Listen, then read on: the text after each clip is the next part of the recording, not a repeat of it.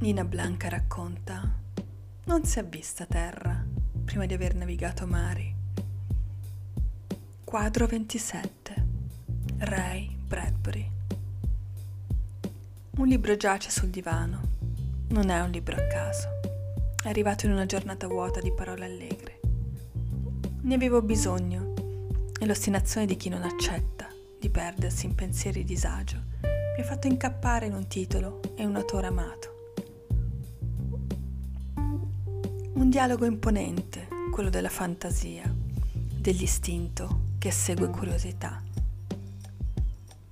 Mi piace lanciare la conoscenza contro un incontro di parole ed esperienza, farla sbattere e irrompere. Fa parte di me e mi salva ogni volta dagli abissi.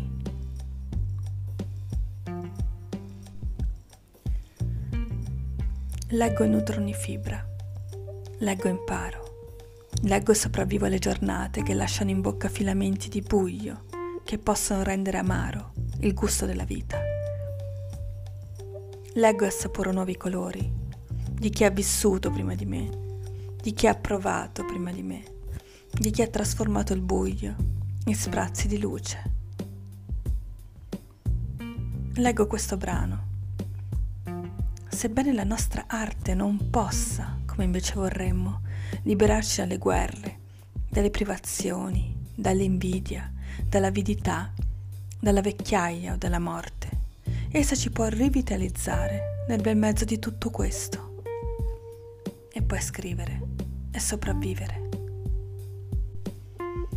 Qualsiasi forma d'arte, qualsiasi buon lavoro ovviamente lo è. Non scrivere per molti di noi significa morire. Questo è il tipo di vita che ho vissuto, ubriaco e con la responsabilità di una bicicletta. Ubriaco di vita, cioè, e senza sapere dove andare, ma già sulla strada prima dell'alba. E il viaggio? Due esatte metà, una di terrore e una di gioia immensa. Tali intense parole sono tratte dallo Zen nell'arte di scrivere di Ray Bradbury. Parole queste che accendono ogni fibra e mi portano a togliere il computer dalla custodia e cominciare. Anche per me non scrivere significa morire.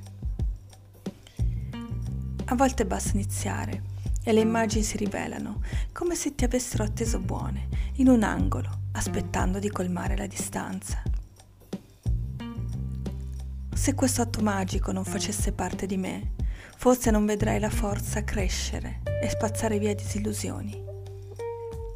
Se questo dono non scaturisse dalle mie mani, Aleandro avrebbe colpito più a lungo la parte gioiosa di me.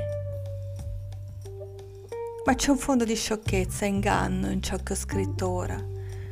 So bene che in Aleandro ho visto letteratura, ho sentito le mie viscere pulsare e spingermi lì, in quel vicolo, così pieno di angoli e sfumature, e cercare riparo per il tempo giusto elaborare ogni emozione, creazione, parole e corpo.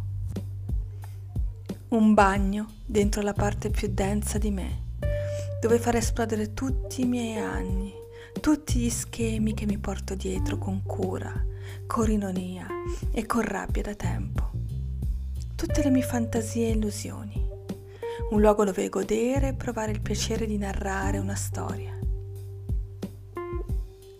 Sono qui e sosseggio un bicchiere di whisky. Amo il suo colore torbato, amo il suo profumo, amo quel sorriso che libera sorso dopo sorso. Amo il gesto di portarlo alla bocca, amo il suo significato, amo l'attesa dell'invecchiamento, amo la storia e la sua geografia.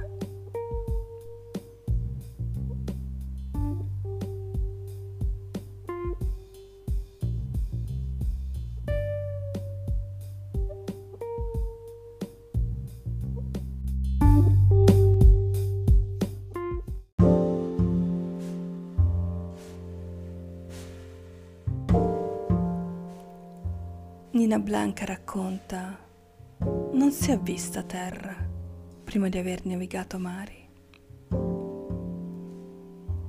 Amare è ciò che mi porta nel mondo, tra le sue strade, accoglie rumori e storie, le mie, le loro. Amare mi ha portato da Leandro, amare mi ha portato lontano da Leandro. Amare mi conduce a sorridere a questo bell'incontro di vite e di contraddizioni, di cinema e di letteratura, di musica e di sesso di parole che ti scopano dentro.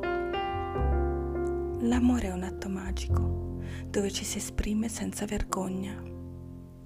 Si concedono azioni che quasi si prova imbarazzo a immaginarle. Si accettano bassezze, stupidaggini, cretinerie, colme di candore, profondità cosmiche e umori umidi, pieni di voglia di vivere, che conducono a morire ogni volta. Sono qui che trattengo l'istinto di inviare un messaggio, di invitarlo a vederci, di scavare tra le nostre facce. Ho bisogno dei suoi occhi, dei suoi abissi limpidi, di quella stretta che rasenta la follia, del desiderio di perdersi in tutto questo sentire, possedere e maltrattare e stringere l'altro come se fosse te stesso. Prendo il telefono, lo abbandono, lo riprendo, lo guardo colma di immagini, lo ripongo, convinta di essere io a dover scattaiolare via. Rido a tutte queste complicazioni del vivere, rido al volere non potere, rido all'impossibilità delle cose, rido a questa smania di urlare desiderio tacendo. Rido e mi sento sconfitta da tutti questi ragionamenti, questo ragionare che mi fa subire i giorni.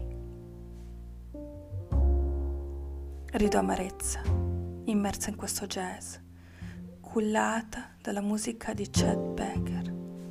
In fondo è Chet a soleticare questo celestiale tormento che conduce a conturbanti estasi, dove tutto questo sentire, trattenuto dentro, fuoriesce ed esplode.